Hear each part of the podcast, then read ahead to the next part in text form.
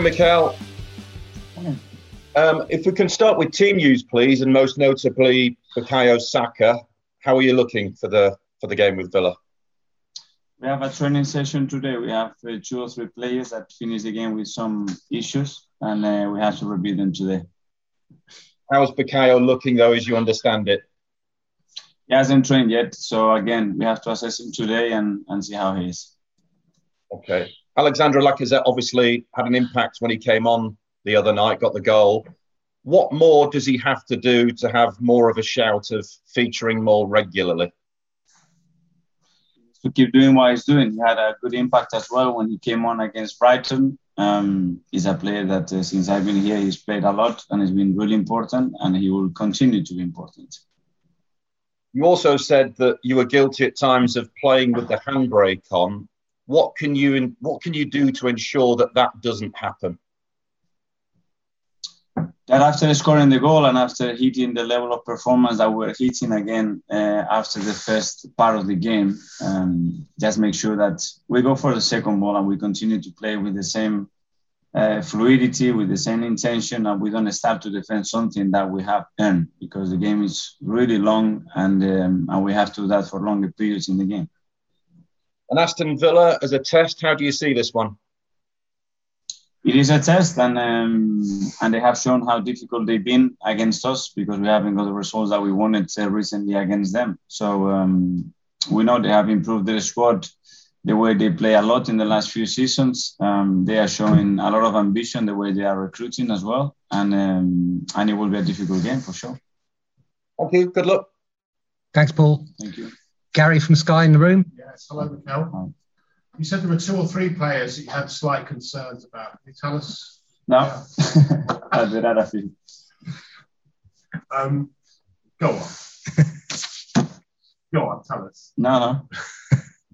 And with, with Bukayo, I mean, I don't know if you're a betting man, but if you were a betting man, would you back him being available tomorrow? Yes, I'm not a betting man, and uh, it's down to the doctors and himself see how he recovers and uh, how he's feeling between today and tomorrow. It's important to you, though, isn't he? So you'll be keeping your fingers crossed. It is very important, and he's shown how important it is uh, for the team.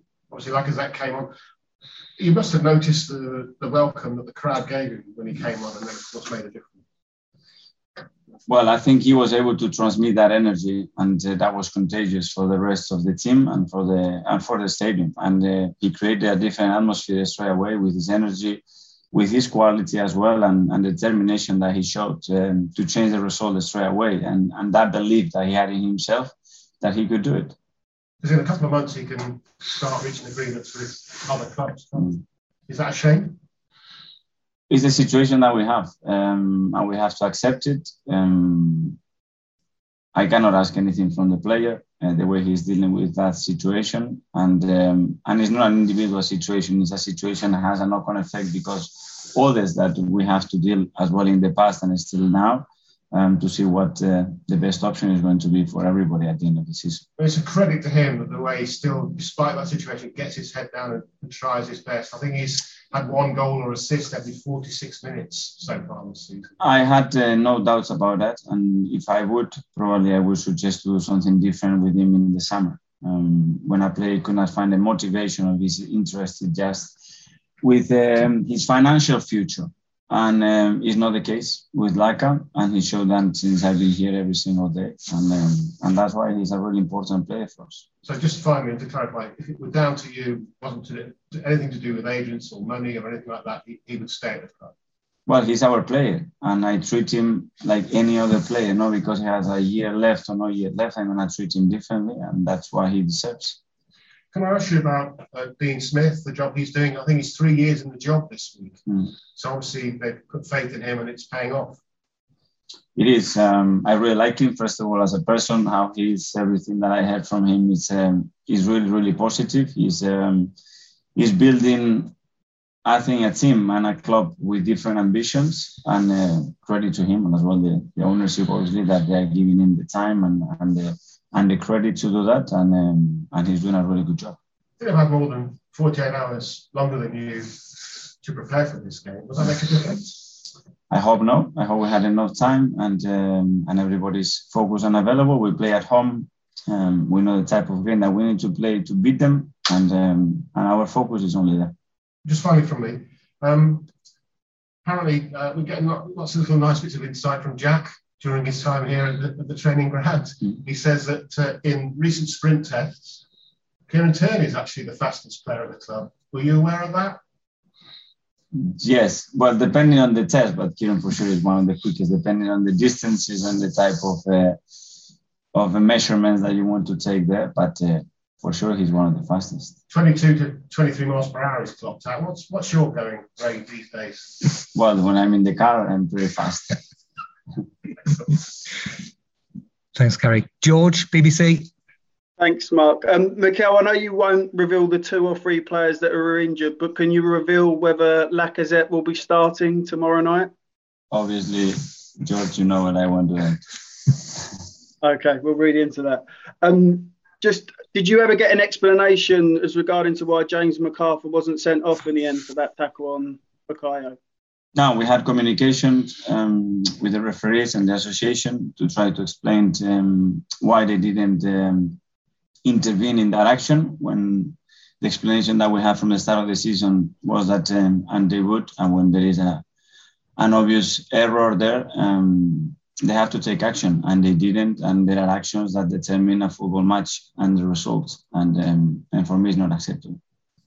Um, Jurgen Klopp come up with an interesting phrase I thought on Tuesday night when he said that Liverpool won dirty, and I just wondered if that's something that your Arsenal need, team need to do is is win matches when when they're not playing well. Is that something you agree with? Yes, um, my focus is to to win when I'm playing well, and this is what we have to do. Uh, when we were playing well and the phases that we played well, we dominated the game, we generated the chances, and we deserve to win the game the issues come, we don't start to do that. But when you do that, you have to show enough resilience and, and know how to manage those situations like we had to do against Brighton in, in certain moments and still um, be able to, to win the match. And sometimes individual actions, um, a set piece or just your determination helps you to do that. And of course, is another way of winning.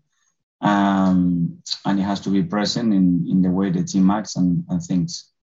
Um, can I just ask you? There was a player you was linked with a lot in the summer, Buendia. Did you ever come close to signing him? Can you explain why that move didn't work out? I never discussed the players that uh, we were interested in, and um, and I'm not going to do that now. No problem. Good luck tomorrow. Thank you. Thank you. Thanks, George. Ian, Talk Sport. Hi, Mikel. How are you? Good. Um, Mikel, Steve Bruce lost his job yesterday up at Newcastle. Um, and I, I, thought gave quite a powerful statement afterwards about the fact that he'd never really won over the fans and, you know, he takes his job home with him and it affects his family life. I think it's fair to say that the Arsenal support is, is mainly behind you, but there are still some you have to try and win over. So, how do you not take your job home with you? How do you avoid being sad at home and affecting your, your wife and your children?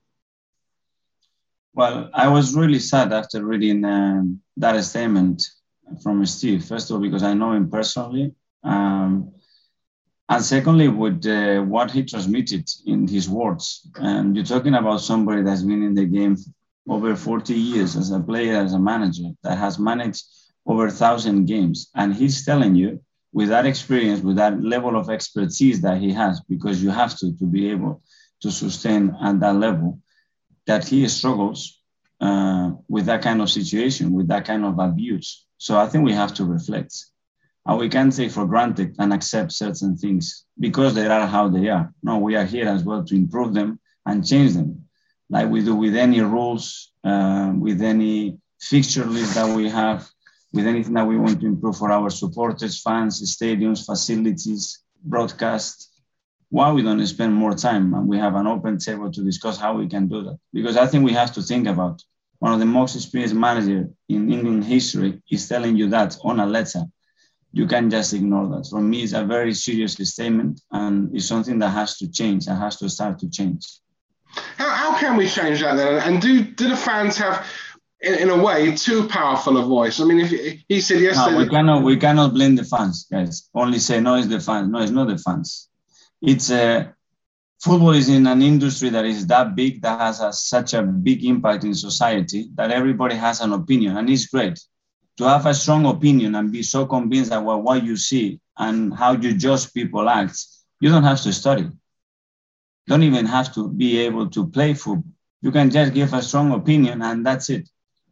You talk about chemistry, you don't do that. You talk about law, a law case that you are, you don't have that opinion because you have to study and then you don't say anything, but you can say anything about that. And it's good because it creates debate, it creates opinion, and it's great. But uh, when you cross the line, I think it becomes really difficult because it's not a man. it's a man. It's a family. It's his loved ones. It's the environment, and um, and I think we have to reflect. I was really impressed with how he explained openly how he felt, and uh, and I didn't like it to be fair. Finally, um, you're talking there about Alexander Lacazette and his contract running down. He's maybe able to talk to other clubs in in a couple of months' time. Um, this happens a lot at Arsenal. There doesn't seem to be quite a lot of, you know, two years left on someone's contract. Let's get them in, sit them down, and extend the contract, even if you don't actually want to keep the player. Is that a problem for the football club? It's a problem that occurs every every club um, because the, the contract has a length and players have certain ages and certain phases in their career. And it's something common that you have to be able to deal with. So when you have someone like Alexander Lacazette, who, who has always scored important goals for Arsenal. Um, and it kind of happened a bit with Olivier Giroud as well.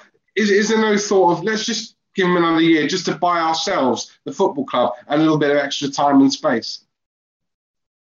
That's a strategy that you can use. Is When do you do it? You can do it the, the year before. You can do it during the season, at the end of the season. There are very different ways. Every player acts differently. He needs a different level of motivation and a different level of confidence or reassuring that um, that he's got the trust and belief of the club. Every every case is is single. Good luck Thanks, tomorrow, Mikel. Thank you. Mark, Press Association.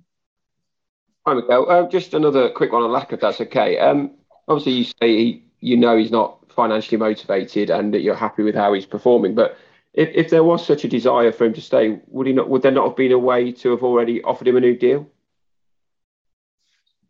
Well, depends a lot of in a lot of things. It's not just a matter of be willing. It's being possible uh, to fulfill that will and uh, and the when, which is very important as well. If that's impossible to, to do, does that mean that he, he'll definitely not be offered a new deal then? No, I wouldn't say that. Anything is possible. Um, do, do, you find it strange that you're being asked to play on a Friday, having played on a Monday? That's quite a quirk of the fixtures for you, isn't it? it is very strange. And when we have uh, no European football, it's uh, difficult to understand. But um, it's what it is, and um, we can give our opinion. But uh, at the end, we have no say on that. Is it put you at a disadvantage? I don't want to think like that. Uh, if we focus on the game, we have enough days to recover and prepare the game, and um, and that's what we're gonna do. Uh, yourself, Edu, and the club were were widely criticised um, for selling Emi Martinez last year, but does the signing and then the, the subsequent form of Aaron Ramsdale prove that you were right to do so? I don't know. We we made decisions um, with the best possible intention and looking for the best interest of the club. But as well, it was a very strong participant. It was Emi who deserved um, all the credit for the amount of time that he spent at the club. And don't forget that he had different spells um, on loan as well. And he got to a point in his career uh, when under me, he started to play and very important games, and he did extremely well. That his ambition, his belief, and why he went to take his career was um, very different, and it was urgent for him because he was so patient for so long. And um, I'm really happy that uh, he is doing well. He's a he's a great kid. I play with him, I manage him, and uh, he has tremendous personality as well. And he's showing that at Aston Villa and the national team. And I can say that I'm I'm happy for him once he left, it seemed like a, a, bit of a problem position for the club to find the right balance with goalkeepers. Do you think that now Aaron's in and you've got Bernd as the second choice? Is that we have two fantastic goalkeepers, and we have another two academy players um, behind them, and um, I think we are really strong in that position at the moment. And then, just finally from me, Mikel, you played four three three on Monday night. Given the result and, and the performance, is that a, is that a formation you're going to have to almost pick and choose when you're going to use against certain opposition. It's not one you can you can play every week. We play 4-3-3 the way we play the first 20 minutes, you win the game. It's top. If you start to play the way we play the following 20 minutes, it doesn't work because it's a game that is a transition game and we don't have the players to do that when we play in that formation. The play with in a different part of the game in the last 20 minutes is something that we haven't done a lot as well, but it worked because we generate what we wanted. We have to be flexible and we have to play players in their strengths and when they're on that play.